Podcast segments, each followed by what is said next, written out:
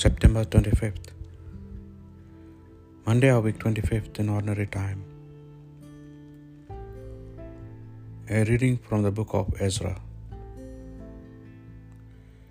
In the first year of Cyrus, king of Persia,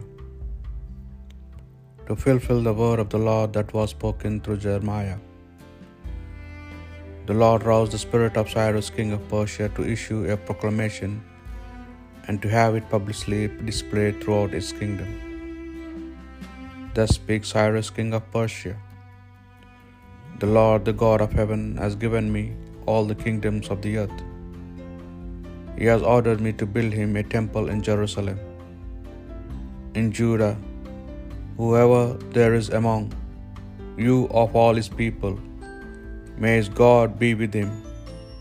Let him go up to Jerusalem in Judah to build the temple of the Lord, the God of Israel, is a God who is in Jerusalem.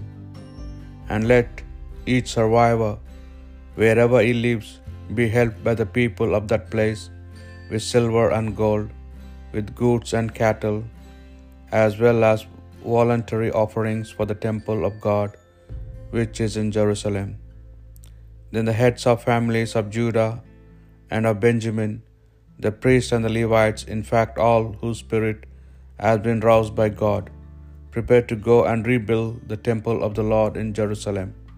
And all their neighbors gave them every assistance with silver, gold, goods, cattle, quantities of costly gifts, and with voluntary offerings of every kind.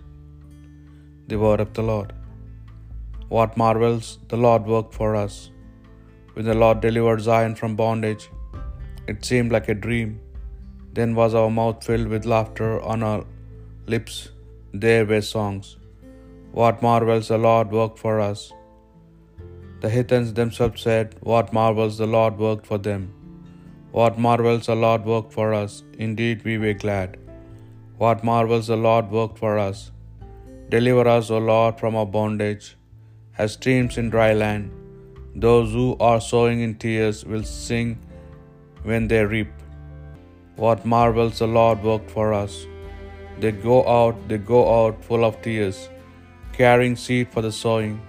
They come back, they come back full of song, carrying their sheaves. What marvels the Lord worked for us. A reading from the Holy Gospel according to St. Luke. Jesus said to the crowds, No one lights a lamp to cover it with a bowl or, it, or to put it under a bed. No, he puts it on a lampstand so that people may see the light when they come in. For nothing is hidden, but it will be made clear, nothing secret, but it will be known and brought to light. So take care now how you wear, how you hear. For anyone who has will be given more. From anyone who has not, even what he thinks he will be taken away. The Gospel of the Lord.